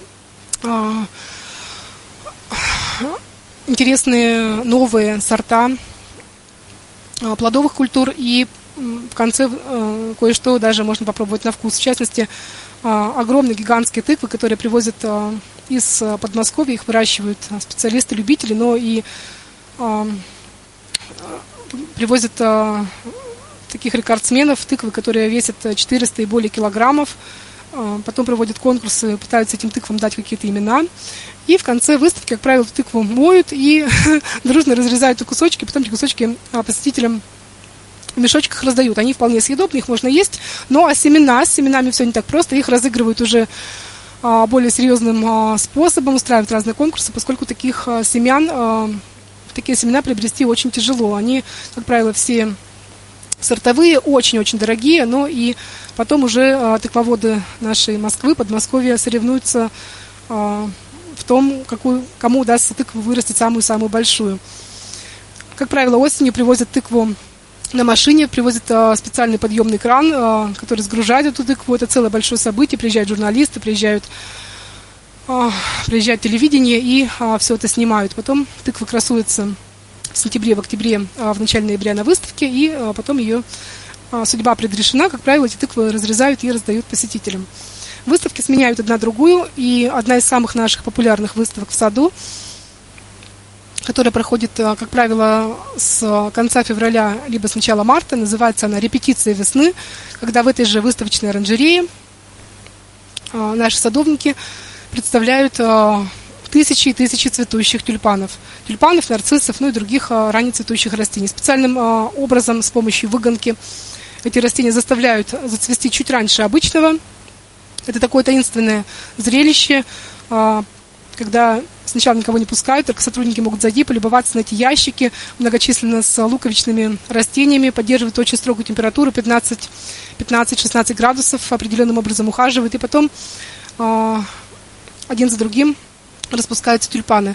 А, представляют очень много сортов, а, отечественной зарубежной селекции. И, конечно, такие целые моря этих тюльпанов в одном помещении не могут не восхищать людей среди зимы, которые устали от холодов, устали от снега. И вот с 23 февраля и на 8 марта это, пожалуй, самые такие посещаемые дни в нашем саду, когда приходит в сад за день 6-7 тысяч человек. Это очень большое количество посетителей, конечно. А, ну и другие выставки в саду тоже проходят. Я хочу рассказать про некоторые из них, если вы еще не устали. Допустим... Вроде в, пока еще не устали, да? Не устали, ну хорошо. В холле, выстав... в холле тропической оранжереи у нас есть выставка пейзажных аквариумов. Они очень интересные. Они предназначены, в общем-то, не для демонстрации рыб и водных жителей, но они показаны для того, чтобы мы могли познакомить вас с водными растениями. Это такие пейзажные аквариумы.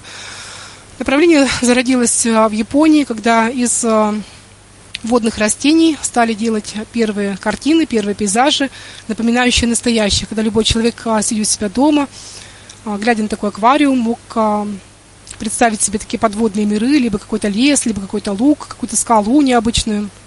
И даже маленьких вот этих парящих в толще воды рыбок а, представляют, а, представляют птичками, как будто бы птички в воздухе летают. Вот до такой степени а, японцы любят, любят свое, свое, свое дело.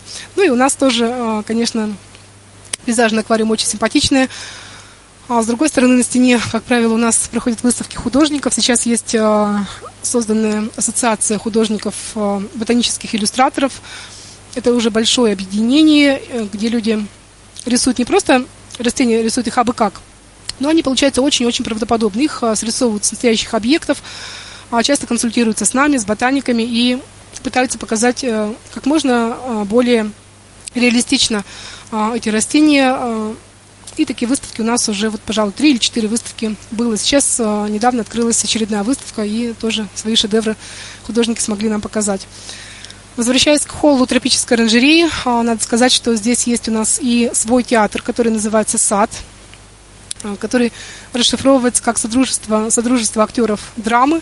И здесь тоже проходят а, показы спектаклей. Небольшой уютный зал, где-то на 100 мест с небольшим. И в понижении находится, в понижении находится сцена, где разыгрываются уже те или иные действия. Один из спектаклей я всегда стараюсь рекомендовать э, людям, которые имеют нарушение слуха. Спектакль называется «Маркес э, без слов» по произведению Маркеса. Э, все это действительно без слов, с небольшим количеством музыки и совершенно удивительный спектакль, который я так или иначе рекомендую всем своим знакомым и друзьям.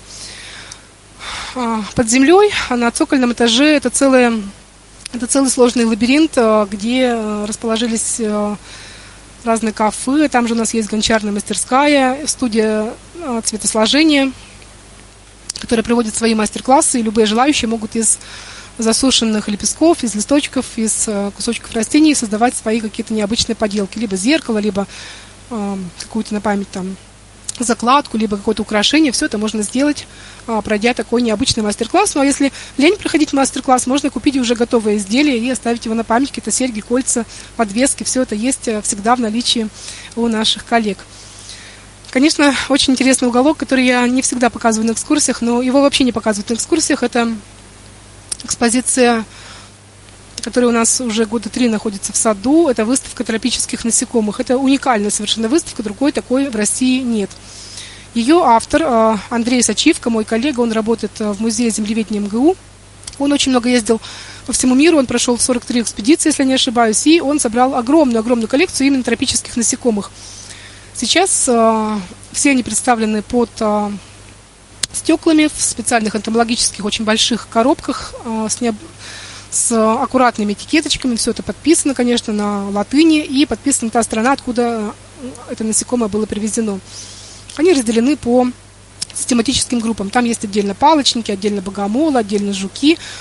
И, конечно, поражают впечатление, поражают взгляд любого человека необыкновенные бабочки, тоже самых разных размеров, самые большие бабочки, африканские, американские, и бабочки морфиды, которые э, имеют голубую окраску, которые, да, такую бирюзовую окраску, они живут э, в тропических э, странах Южной Америки. На крылышках э, есть маленькие-маленькие чешуйки, которые преломляют свет, и поэтому вся поверхность бабочки кажется блестящей. Э, она играет всеми лучами солнца, и таким образом она переливается, переливается, и получается ощущение какого-то совершенно необыкновенного такого искусственного материала. На самом деле все бабочки а, были пойманы живыми, и такими они существуют, а, летают а, в природе. Выставка очень большая, и сам Андрей Сачевко, как правило, сидит рядышком и бывает консультирует любых желающих, проводит сам небольшие мини-экскурсии по своей выставке, рассказывает про этих насекомых, как он их ловил, и в самом начале выставки висит замечательная фотография, где Андрей изображен за специальным энтомологическим экраном. Энтомологи как они ловят? Они выезжают в экспедицию в какое-то необычное место, забираются на вершину горы, где нет э, тени, которая будет э, заслонять э, лунный свет, ставят на опору специальный экран с какой-нибудь там белой простыни, и с помощью очень мощного фонаря, очень мощного фонаря, они привлекают насекомых. Насекомые, думая, что это свет Луны летят на эту огромную лампу, и таким образом за ночь можно провести такое мини-обследование этой территории и понять, какие же насекомые здесь водятся. Очень крупные бабочки прилетают, разные, разные, разные, разные насекомые, иногда жуки прилетают, иногда может прийти даже, например, какой-нибудь шакал или приползти какая-нибудь там лягушка и этих бабочек э, съесть лапкой, забрать. Ну, по крайней мере, в Московской области, когда мы такие ловы насекомых э, устраиваем, то у нас э, около стены устраиваются рядом с нами жабы и лягушки и пытаются что-то перехватить с этого экрана. Ну, это уже отдельная история. Я читала, что приходили даже опасные животные на такой яркий свет. Ну, это уже у профессиональных энтомологов, которые занимаются и ловят э, насекомых э, в совершенно диких тропических странах. А, вот. Ну и вот такую коллекцию Андрей э, смог представить. И я думаю, что это будет постоянная экспозиция, которая будет радовать всех а, посетителей еще много долгих лет. Другой коллекции такого типа, такого уровня я не видела. Конечно, есть э, хорошая коллекция насекомых а, в зоологическом музее, и в зоомузее МГУ, и в зоомузее в Петербурге, но именно тропические, тропические насекомые, они, конечно, есть э, только, только в нашем саду. Поэтому всегда я стараюсь про них что-то рассказать, э, когда могу.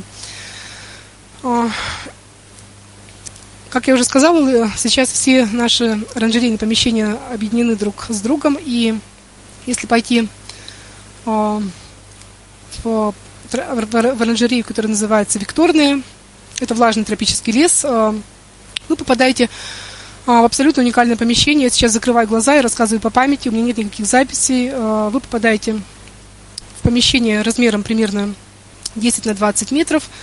Она имеет прямоугольную э, форму э, с невысокой крышей, где-то 3,5 метра она высотой, в коньке э, с двускатной крышей.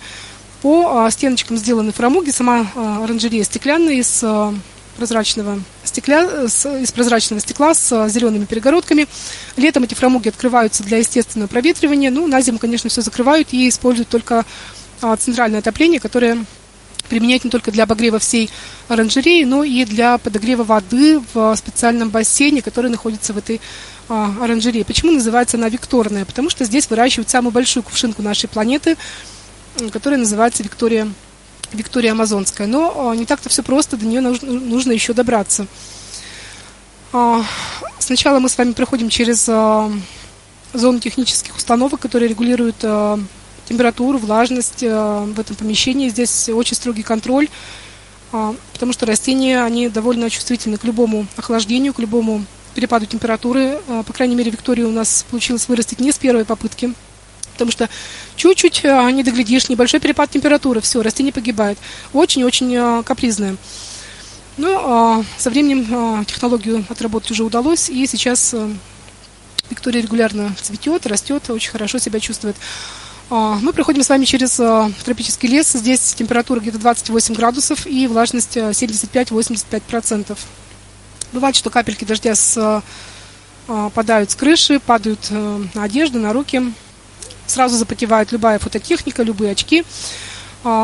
Снизу у нас под ногами такой решетчатый пол, там тоже вода, она булькает, перемещается. Два раза в день устраивают полив, и все растения специальным образом опрыскивают чтобы они чувствовали себя как на родине, как а, в настоящем тропическом влажном лесу. Делают такой тропический, тропический дождь. Нас а, с вами встречают растения с очень плотными листьями, которые называются панданусы. Они растут в заболоченных местечках по берегам океанов, морей, рек, по, на тропических таких болотах среди лесов в понижениях. И у них очень острый режущий край листа если постучать карандашом, то а, получится такой глухой приглушенный звук, какой-то вы стучите по дереву. А, и панданусы, конечно, их а, используют аборигены тропических стран по, по прямому назначению. Из них, а, из плодов, из соплоди, вернее, делают а, их используют в пищу, варят суп, как мы картошку, картошку с вами используем. Ну, а из листьев а, крупных видов панданусов э, делают а, настилы на крышах, и поскольку есть такой еще желобок, с которого скатывается вода, то, конечно, а, получается естественный сток. А панданусы очень интересные растения, и когда я впервые в жизни их увидела в дикой природе, я была абсолютно восхищена. Мы работали в экспедиции во Вьетнаме и попали впервые в жизни в это, тропичес... в это, в это болото среди тропического леса. А, шел очень сильный дождь. А, панданусы были раза в три выше нас ростом, даже раз, раза в четыре выше нас. Мы пытались а, пробраться и собрать травянистые растения, которые растут в этой жиже между ними.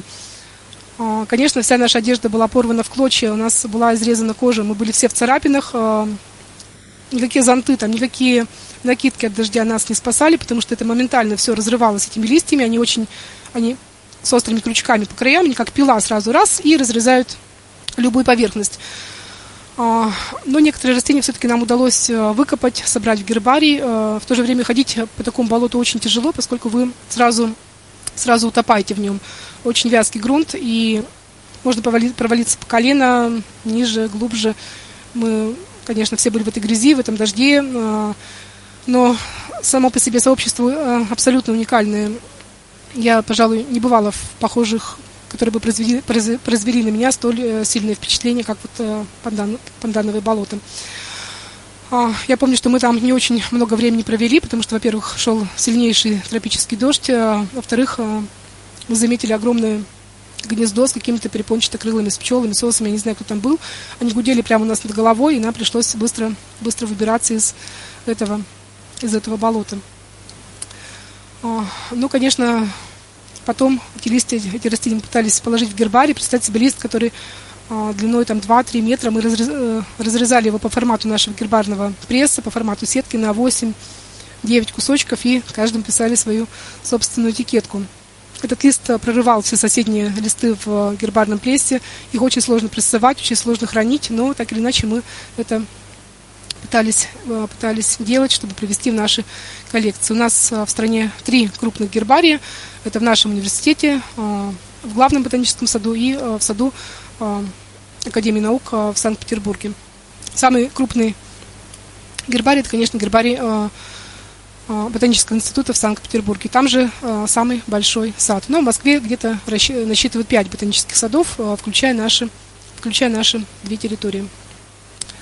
А, я немножко, немножко отвлеклась, значит, но если мы пройдем дальше по Викторной оранжерее, то а, перед нами будет замечательное дерево, которое называется какао или шоколадное дерево. Его, как правило, любят а, рассматривать все наши посетители. Какао растет у нас на пути. Это тоже американский гость с необычно устроенным стволом, с листьями овальными, листья ничем не примечательны но молодые листочки, они свободно повисают, и кажется, что как будто бы растение цветет. Или, наоборот, кажется, как будто бы оно вот сейчас того гляди вот завянет. На самом деле нет, просто молодые листья еще не набрали достаточное количество воды, не набрали тургор, и поэтому они свободно повисают. И более того, они даже такого светлого цвета, они не, зеленые, они такие розовато-желтые.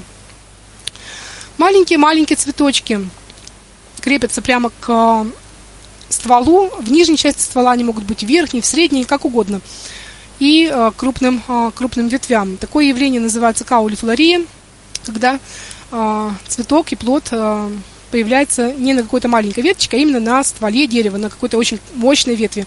Таким образом, мощная ветвь способна выдержать очень тяжелый плод. Плод какао довольно увесистый.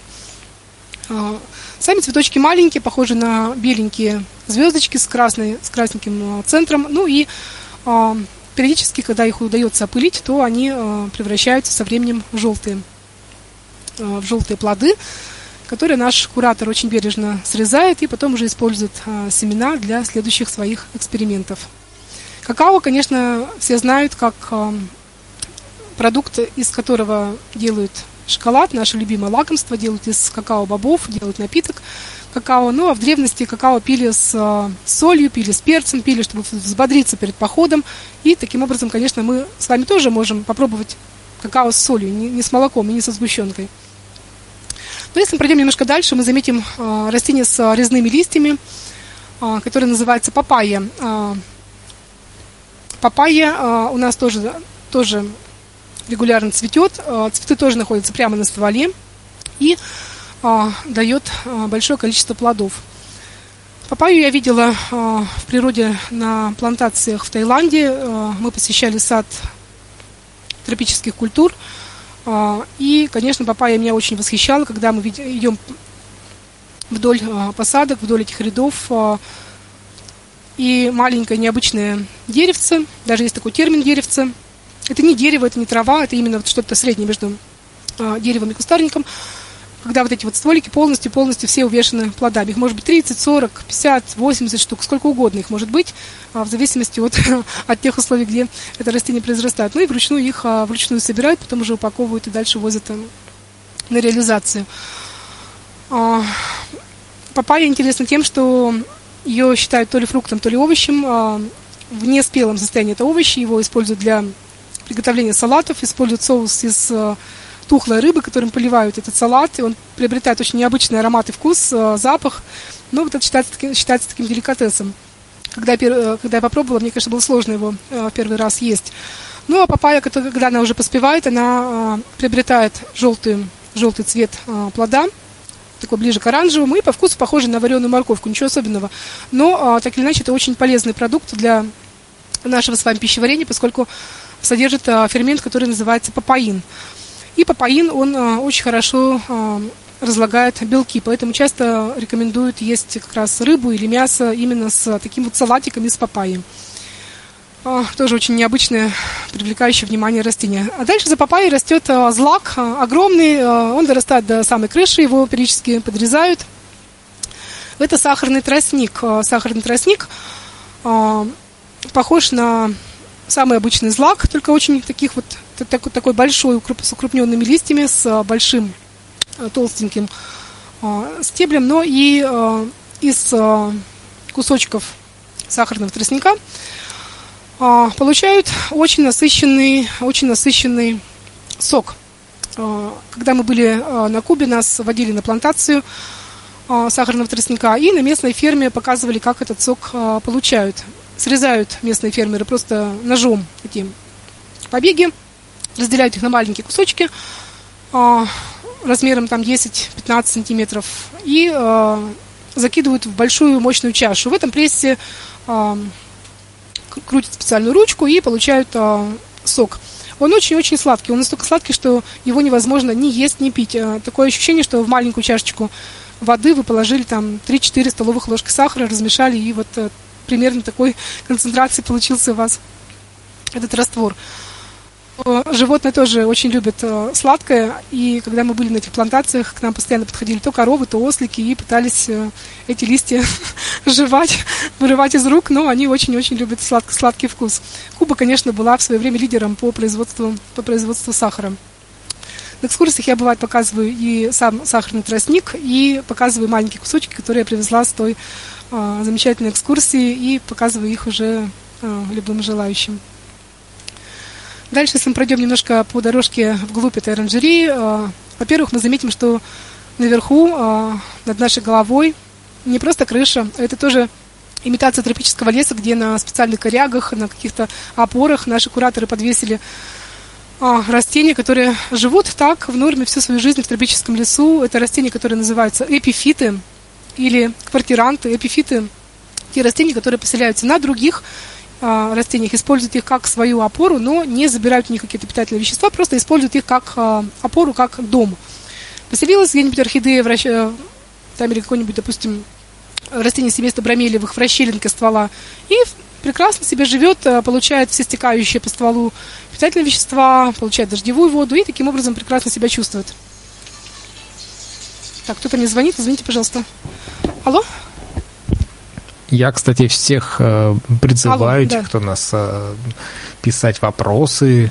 Извините, я сейчас очень, э, занята. Извините, давайте попозже, я сейчас веду И мероприятие. в ВКонтакте, прошу, ой, прошу прощения, в Фейсбуке Через тоже есть. Вот. Угу. Особенно, наверное, те люди, которые интересуются живой Извините, пожалуйста. или что-то выращивают. Мне кажется, как раз самое время спросить у специалиста какие-то ну, вопросы по растениям.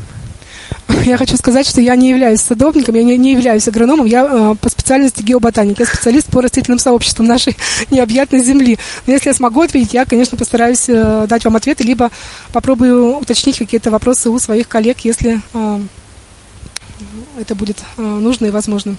Скажите, пожалуйста, вот все это великолепие, это рай настоящий земной, о чем вы рассказали, но ведь да. вокруг огромный город – а да, вот да. как, вот как в ботаническом саду, слышно ли этот, ну, присутствие этого города, там, машины, трамваи, Тенсон. там что-то такое, Тенсон. гремит все что-то такое, и запахи городские, не перебивают ли они запахи цветущих растений? А, спасибо большое вам за вопрос. Конечно, я хочу сказать, что э, у нас э, по периметру нашего сада, по границам сада довольно много кафе и ресторанов, э, очень много зон отдыха, поэтому, э, конечно, бывают ситуации, когда э, из ресторанов доносятся какие-то ароматы, но это редко, редкие, редкие случаи, в общем-то, их обычно не, не, не, не слышно, их не ощущаешь. Ну, а звук машин, он слегка-слегка ощущается с проспекта Мира, все-таки здесь у нас есть липовая аллея, очень с, это два ряда очень высоких деревьев, которые экранизируют а, эти звуки. Есть а, ряд построек, ряд помещений, зданий а, по границе Ленинска, по, по границе проспекта Мира, которые тоже в какой-то степени это, эти шумы улавливают, но чуть-чуть слышно, если прислушаться, если вы стоите с западной стороны сада. Если вы пройдете вглубь сада, вглубь сада, там есть так называемые хвойные горки, это два холма с э, расположенной такой небольшой долиночкой между ними. Там э, абсолютно отключаешься от городской среды и э, только наслаждаешься ароматами хвойных растений. Очень часто слышны детские голоса. Дети бегают, кричат, шумят. Это прекрасно. Мне кажется, что ничего страшного в этом нет. И а, в саду у нас есть вороны. Конечно, вороны тоже могут какие-то свои звуки издавать. А птицы от них а, а, звуки тоже есть. Скажите, очень ну много вот... воробьев, очень много ворон. Ворон это вообще знаковые, знаковая птица для Москвы, поэтому никуда не денешься. У нас, у нас даже были, были ситуации, когда у нас директор выходил с таким необычным ружьем и ходил. Эти вороны уже знают, кто тут хозяин на этой территории, и разлетались они в сторону. Ну, в основном, а конечно, это голоса, голоса детские. Шумы не слышны. А вот скажите, ведь люди, этим растениям надо размножаться, там надо плодоносить, надо цветам свести. А вот как это опыление происходит ну, в природе, в живой? А ведь в городе как все это с опылением там обстоит дело? Да, ну, конечно, мы... Пчелы. Да, ну, спасибо, да. Ну, я, я, во-первых, рассказывала, что у нас есть уже своя мини-пасека, есть свои отели для насекомых. У нас есть, конечно, естественные опылители, которые опыляют наши растения в саду. И э, растения, которые растут в оранжереях, их опыляют э, сами кураторы с помощью э, специальных кисточек. Это сложный процесс. Если э, удается опылить, то завязывается плод. Чаще всего удается, потому что уже опыт большой, и это получается сделать. Но опять-таки есть такие необычные растения у нас в коллекциях. Вот, допустим, я еще не, не рассказала немножко про а, Викторную оранжерею. Там у нас растет а, молодое пока деревце, а, которое называется дуриан. Это король, э, король всех а, тропических фруктов. А, внешне это дерево по, по форме э, своей кроны напоминает чем-то нашу ель, тоже такой треугольник а, получается в сечении с плотными кожистыми листьями. И в природе, в том же самом Таиланде, дуриан опыляется либо пчелами, либо опыляется летучими мышами. Очень крупные цветки открываются ближе к вечеру, цветут они и в вечернее и ночное время, и только летучие мыши могут их опылить. Конечно, мы летучих мышей не заводим, но какие-то растения, то же самое какао там, или какие-то кактусы, у нас кураторы очень успешно научились опылять самостоятельно. Вы И потом эти плоды демонстрируют уже посетителям, даже что-то дают попробовать, подегустировать иногда, очень редко. Вы рассказывали про бабочек. Но я так полагаю, что это не живые бабочки, ведь, наверное. Это не живые бабочки, это коллекция уже засушенных бабочек. Любую бабочку вы ловите, сначала помещаете ее в специальную баночку с а, усыпляющим эфиром, она засыпает, и после этого уже энтомологи проводят свои манипуляции. Я ловила бабочек для своих коллег во Вьетнаме и в других а, своих путешествиях, в своих экспедициях. После того, когда бабочка засыпает, мы берем очень аккуратно с помощью специального пинцета, складываем ей крылышки, чтобы они не сломались. При этом бабочка, когда она еще живая, не полуживая, такая еще не пересушена, крылья очень хорошо складываются э, друг с другом. Сильно прихлопывать их нельзя, иначе чешуйки все э, слетят, и бабочка уже не будет иметь коллекционные ценности. А потом в дальнейшем бабочка должна окончательно, получается, заснуть, э, она погибает, и э, ее помещают в специальный треугольный бумажный э, конвертик. Но я использовала пергаментную бумагу, поскольку она немножко помягче, э, по, помягче для объекта. А, был очень а, необычный случай, когда в гостинице, когда мы уже закончили экспедицию, я жила в Сайгоне, в отеле, и ночью перебирала свою коллекцию, просматривала, там не завелся ли кто-нибудь там, а, потому что очень много, часто коллекции портят муравьи и прочие, и прочие желающие. Я э, пыталась положить шарики с нафталином, чтобы коллекция хорошо сохранилась, чтобы я смогла ее довести до Москвы. И пыталась открывать некоторые конверты, еще раз любовалась своими, своими находками, своими бабочками, которых я смогла поймать так или иначе. И открыв один э, самый большой конверт, я помню, что эта бабочка вылетела у меня из рук, она начала летать по комнате, она, оказывается, не уснула до конца, она была еще живая. Я ужасно испугалась, я закричала на весь отель, это было среди ночи. Э, ну, потом я добавила ей немножко эфира и усыпила ее повторно. Есть насекомые, которые, которые не, не засыпают от э, эфира, их нужно спиртовать э, в спиртовом растворе, допустим, какие-то очень крупные жуки, и прочее, прочее, их уже э, коллекционируют по-другому. Я не энтомолог по образованию, но я этим занимаюсь, поскольку мне это просто интересно. Вы вот немного рассказывали там о метро, о вокзалах, а вот такой вопрос не, не по саду уже. В двух остановках на трамвае от метро Коломенского э, э, э, южный речной вокзал, и с него отправлялись теплоходы. Он сейчас жив или нет? Работает речной вокзал? Если да, то... Да, конечно, знаете, конечно, да. А, все речные вокзалы сейчас работают, и этим летом, хотя были ограничения а, на экскурсионные группы, все равно я, я живу около Коломенского, я бываю в этом парке практически каждый день. Здесь Москва-река, и здесь тоже есть свой причал, и Южный речной вокзал, э, он находится ближе к станции метро Технопарк. А, все они действуют и э, любых желающих перевозят по Москве-реке. Но это чаще такие экскурсионные прогулки, когда рассказывают какие-то э, вещи еще про те районы, которые, которые человек проплывает на корабле. А, все это существует до сих пор, но сейчас такое судоходство, в принципе, прекращено. Сейчас уже не сезон, но летом очень активно постоянно зовут всех на экскурсии, кричат в рупор, приглашают с помощью музыки, с помощью всяких, всяких а, необычных зазывающих, да, вот своих таких а, историй. Всех зовут всегда прокатиться на корабле. А большие Их несколько. суда? Не Что? Видите, большие суда, большие суда. Дело в том, Большие что... суда, ну, все в жизни относительно. Я, когда хожу пешком, то я вижу мосты э, на Москве-реке, там написано высота. Э, высота э, допустимая высота э, для, для судов. Я знаю, что они проходят по Москве-реке, но не очень часто. И бывает, что это какие-то баржи или какие-то специальные устройства, с помощью которых чистят, чистят водную поверхность. В этом году я очень много хожу пешком, и я прошла всю, всю Москву-реку, по, по, по, по, по крайней мере, в городской части, от э, моего дома до Красной площади. И из сада тоже хожу пешком. Дело в том, 15 что, километров в одну сторону. Да, дело в том, что когда-то с Южного речного вокзала ходили э, двухдечные пароходы венгерской угу. постройки. Э, была угу. линия такая Москва-Уфа. То есть этот пароход, это пароход, это не теплоход, не дизель, электрофод. Пароход, колесные пароходы венгерской постройки. По Москва-реке до Коломны, по Оке до Нижнего Новгорода, по Волге до Камского устья, по Каме до Дербешки и по Белой до Уфы. Это, конечно, удивительная история. Я думаю, что действительно имела место, но я вот э, не плавала сама по такому маршруту, зато я была в Нижнем Новгороде. Несколько лет назад у нас был проект э, я обследовала Смирновские дачи, и в последний день мы а, прокатились по вашей канатной дороге. Ну да. А, а куда ведет те... там канатная дорога? Я, честно говоря, не знаю. Да, те, кто у нас из Нижнего Новгорода. На противоположный берег. Да, у нас есть э, да, канатная дорога, которая соединяет э, Нижний Новгород с городом-спутником под названием Бор.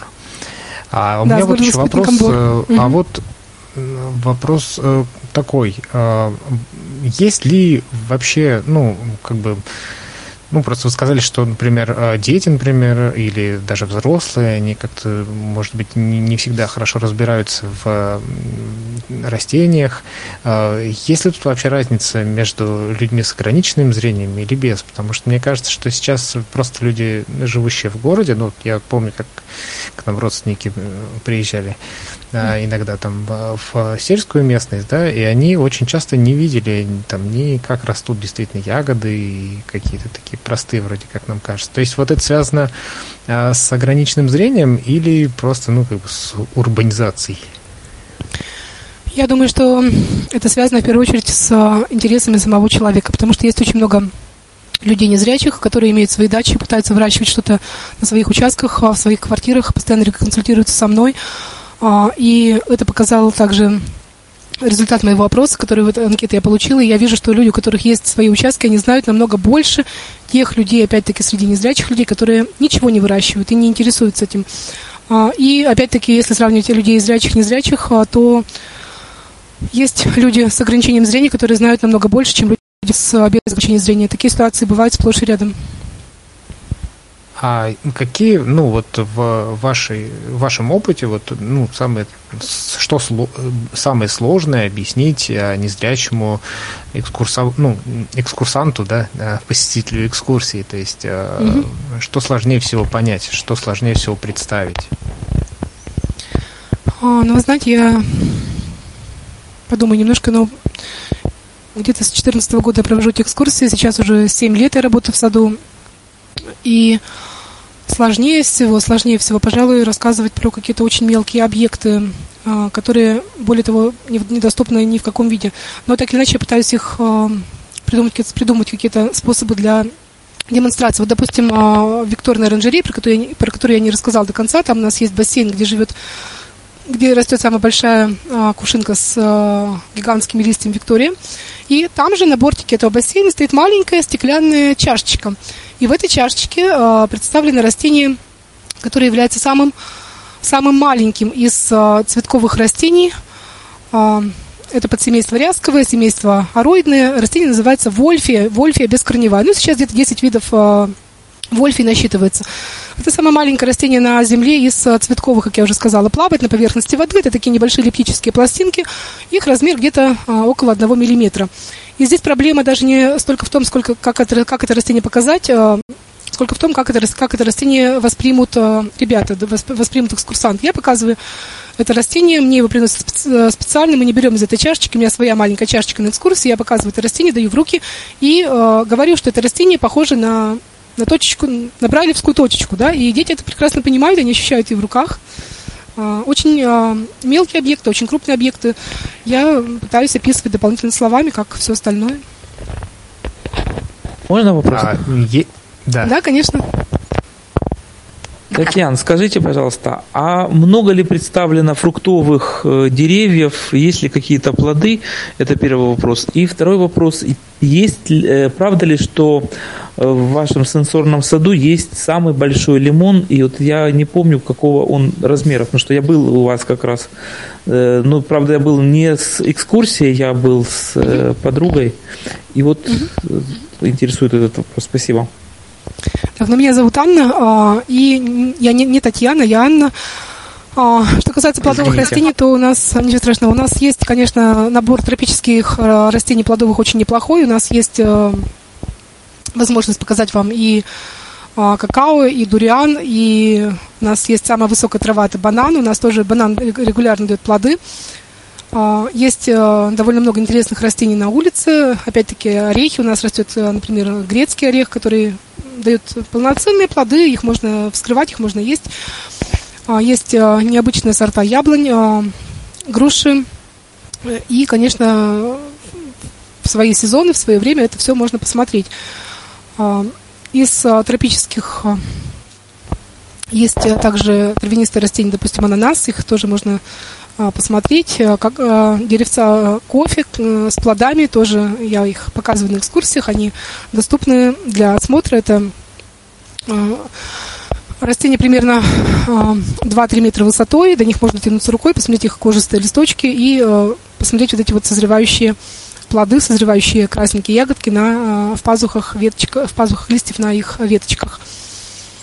Так, ну и что вы еще спросили по поводу по поводу плодов? Лимон.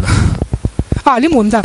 Лемон три, значит, лимон. ну, лимоны, да, лимоны у нас э, представлены не в сенсорном саду, они э, находятся на соседней, соседнем участке, который называется э, сад лекарственных трав. Это экспозиция очень необычная, очень интересная. Тоже она э, была воссоздана по старым схемам, э, по старым чертежам. Э, это прямоугольный участок, где посажено где-то около сотни видов лекарственных растений. Этот участок разделен на четыре а, части, и а, в каждой из них а, свой набор а, растений. Там пряно-ароматические, какие-то а, растения ядовитые, ну и так далее по их а, способам применения в медицине. По центру этого участка стоит а, каменный колодец, который привезли из а, Италии. Этот, этот колодец на зиму закрывают а, от морозов, чтобы он не портился. А летом он наполнен водой и часто сажают какое-то красивое цветущее растение, которое на цепочке в кашпо свисает с а, арочки, которые находятся над этим колодцем. По периметру этого участка, как а, это было принято еще а, в средние века и когда было принято делать при монастырях, выставляли растения в катках, которые зимовали, как правило, в теплых оранжереях. У нас тоже растения на зиму, они перемещаются в теплые помещения. И там стоят как раз лимоны, стоят оливки и другие растения, которые можно посмотреть вблизи, как они цветут. И, как правило, лимоны есть э, с плодами, и, конечно, любые желающие тоже можно, могут посмотреть. А, интересен а, цветок лимона, он, пожалуй, интересен даже, чем плод, потому что цветок лимона, он очень-очень приятно пахнет. Цветок апельсина, цветок вообще, цветки, цветки любых цитрусовых издают очень приятный аромат, который называется флер d'orange и используется, для, а, используется в парфюмерии как компонент некоторых духов. Ну и, конечно, если брать растения сенсорного сада, их тоже часто использовали а, в парфюмерных целях. А, допустим, там лаванды натирали свое тело, чтобы приятно пахло. Вот. Ну, лимоны, они Анна. у нас а, только, только, только, на территории, только на территории сада лекарственных растений. И так они живут обычно в субтропической оранжерее. Там же фихуа растет, там же некоторые пальмы и много всего другого. Ну, если уж про цветы речь зашла и про запахи, а вот вы сказали, что дуриан есть, да, а цветы у него да. так же отвратительно пахнут, как и то, что там внутри находится, плоды. Или, а, честно говоря, я не, нюхала, я не нюхала, не нюхала цветы, и никогда я нигде в литературе не встречала, чтобы цветы, чтобы описывали неприятный запах цветков. Описывают, как правило, неприятный запах плодов. Я впервые в жизни дуриан попробовала в виде пирожков, в виде начинки. Мы были высоко в горах, и коллега достала пирожки, мы были все очень-очень голодными. Нам ужасно хотелось есть, у нас закончились все продукты, вся вода. А, нам нужно было еще, наверное, часов восемь провести э, в этом месте, исследовать э, флору, но мы спасались этими пирожками с дурианом, и в, выпечке он был прекрасен. Я никакого аромата не ощутила. Когда я пробовала уже дуриан э, вживую, он мне очень-очень понравился. А, дело в том, что дуриан пахнет, приобретает специфический аромат уже, когда он очень переспелый. И даже когда у нас кто-то в институте приносил такой плотный обед, то аромат действительно распространялся по всему коридору и даже переходил на другие этажи. Аромат очень сильный. Считается, что если аромат, э, что, считается, что если дуриан перевозить в самолете, то потом чуть ли там не обшивку самолета приходится иметь. Он действительно сильно пахнет. Но когда вот на плантации берут, срезают с дерева этот колючий, он ужасно тяжелый, очень колючий плод, разбивают его специальным очень острым большим мощным ножом, э, разлетается вся эта скорлупа, как правило, 5 долек получается, и внутри 6 э, желтых э, мясистых долек э, мякоти. Она очень, очень приятная на вкус. Я ничего неприятного не ощутила. Это, по-моему, действительно король фруктов, и надо сказать, что он очень калорийный, очень много его есть не следует. Ну, это дело вкус, конечно, про дуриан. Э, я тоже пробовала и мороженое с дурианом, и конфеты с дурианом. Да, мороженое, конфеты, чипсы, все что угодно делают из дуриана. Ну да. У нас, пока он маленький, он еще ни, ни разу не цвел, и ему еще до цветения расти и расти. Он еще э, представляет собой подростка, который, у которого вся жизнь впереди. Он метра два высотой, э, с хорошими, полноценными, уже нормально развитыми листьями, но еще молоденький совсем. Живет он как раз э, во влажной викторной оранжерее. Ясно. Мне вот кажется очень сложные все вот эти вот цветочки, листочки, лепесточки. А вы как-то вот м, проверяете знания, ну, полученные вот, ну, не знаю, какая-то игровая программа, еще что-то. Ну, то есть вот вы чувствуете, что человек как бы приобрел что-то?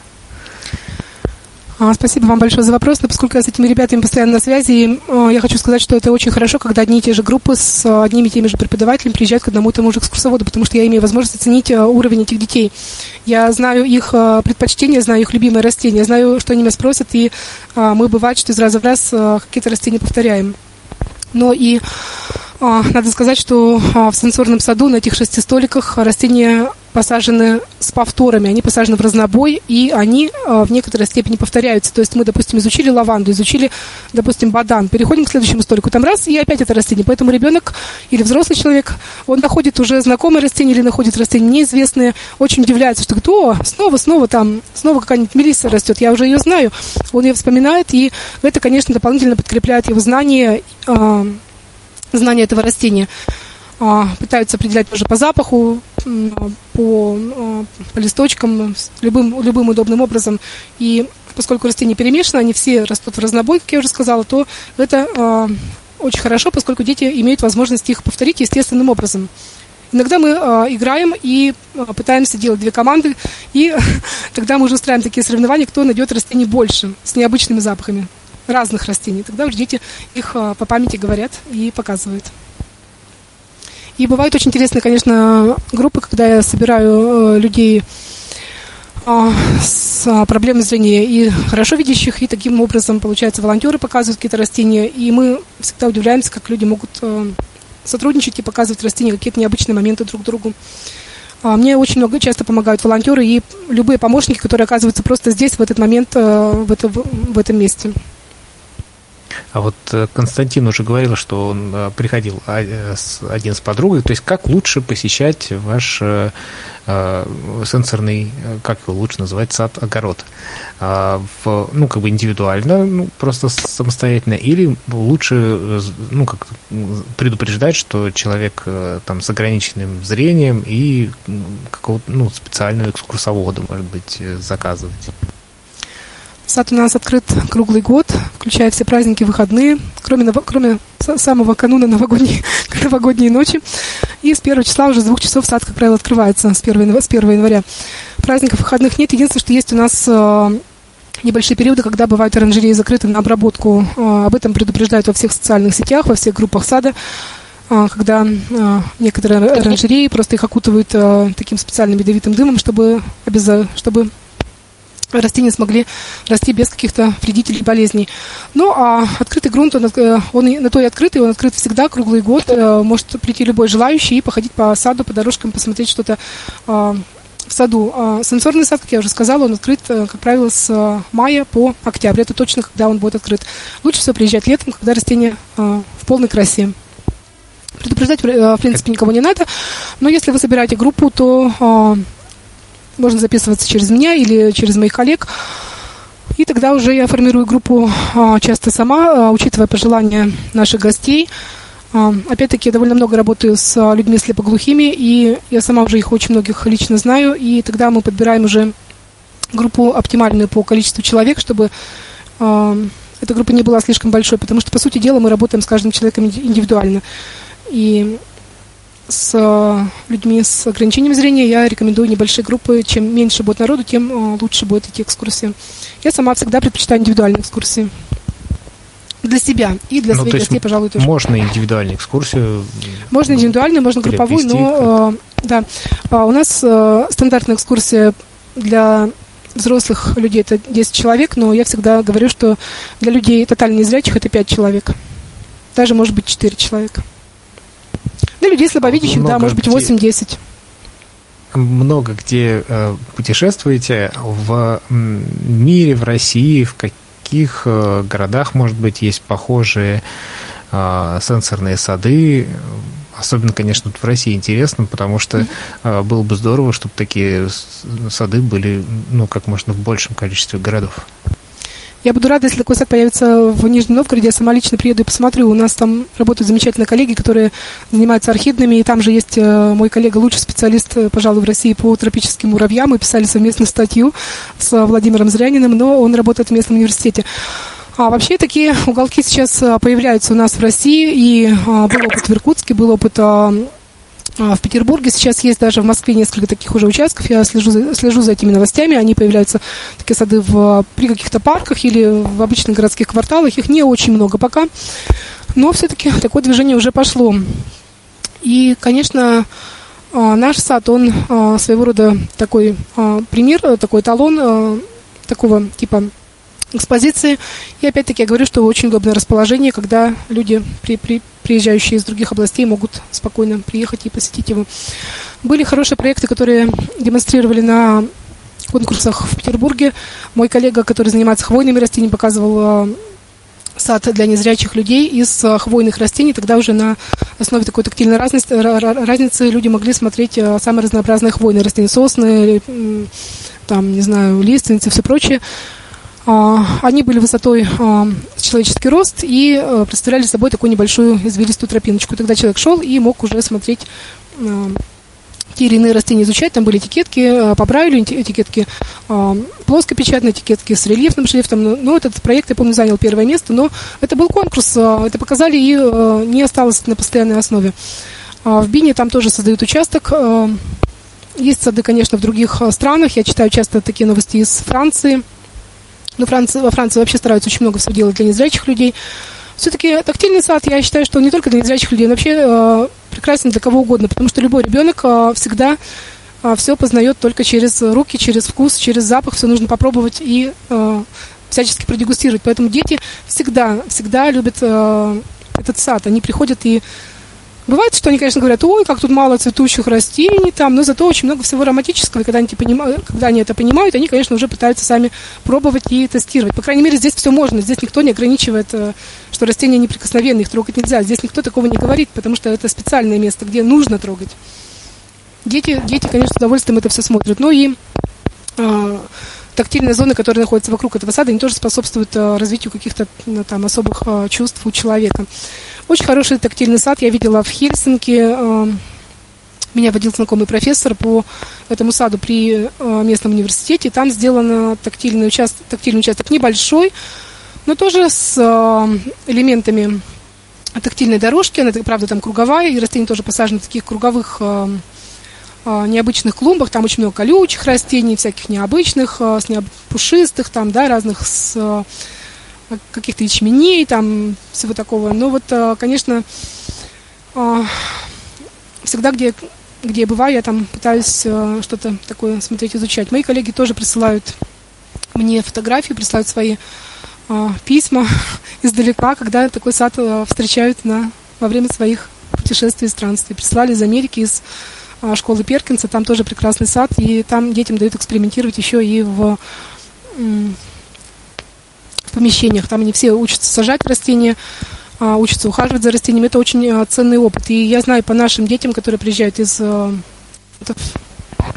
как правило, им всегда интересно что же находится в горшочке. Как правило, это всегда спраш... Они всегда спрашивают, а что же там находится внутри, как растение посадить. Как вообще, что там в горшке, что внутри? Вот это мы видим, это растение, которое вот с листочками, а что, что под землей? Вот корешки тоже интересуют.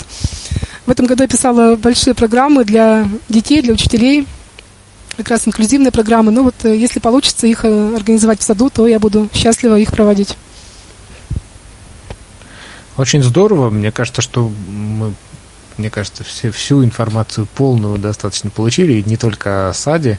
Вот. Я так понимаю, что если у кого-то из наших слушателей, тех, кто будет слушать в записи, возникнут вопросы, или, может быть, кто-то захочет организовать у себя в городе а, сенсорный сад. Кстати, как сенсорный или сенсорный?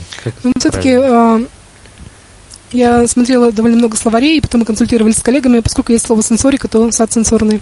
А сенсорный это э, экран вот. у нашего смартфона.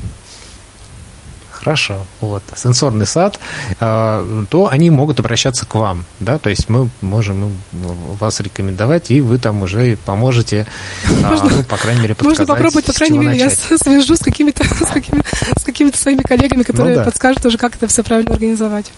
Потому что все-таки это труд не одного человека, Может, не двух и не трех. Это огромная коллективная Конечно. работа, чтобы все это поддерживать в том виде, в котором есть. Это точно. Вот у, у нас просто в Нижнем Новгороде сейчас реконструируют один большой парк. Угу. И было бы не здорово, конечно, если бы там появился вот такой а, объект. Ну, я хочу сказать, что я, я хочу думаю, сказать, что, что это не, не очень дорого да. по, по своему созданию. Это буквально там семена, там какие-то посадочные материалы. Я могу вам хоть из своей домашней коллекции что-то что -то, что -то подарить. Главное, чтобы был это человек, который будет понятно. поддерживать и ухаживать. Главное, это вода и свет. Все. К сожалению, вода, свет и к сожалению, очень часто органы наши как раз то, что не очень дорого, им не очень нравится. Ну, можно вот. сделать подороже, я не против. Совсем другая, да, можно сделать совсем подороже. другая история. Да, спасибо вам большое. А, Анна Демидова, напомню, сегодня была по профессии. Напомните, пожалуйста, очень точно, надо просто запомнить. Очень необычная профессия. Как, как Я ваша... геоботаник. Геос – земля. Геоботаник. Да, да. ботаник ну, – это наука кажется, растений. Немногие люди Э, слышали такое э, слово. Э, геоботаник был у нас сегодня в гостях, и я думаю, что всем сразу же захотелось побывать в Москве, и тем более, что он работает практически круглосуточно и ну, с перерывом на, на Новый год. А завтра у нас да, Ростов-на-Дону, а сегодня э, всем спасибо и хорошего вечера. Анна, вам огромное спасибо и всего доброго. Спасибо большое всем за внимание и за приглашение меня на эту передачу.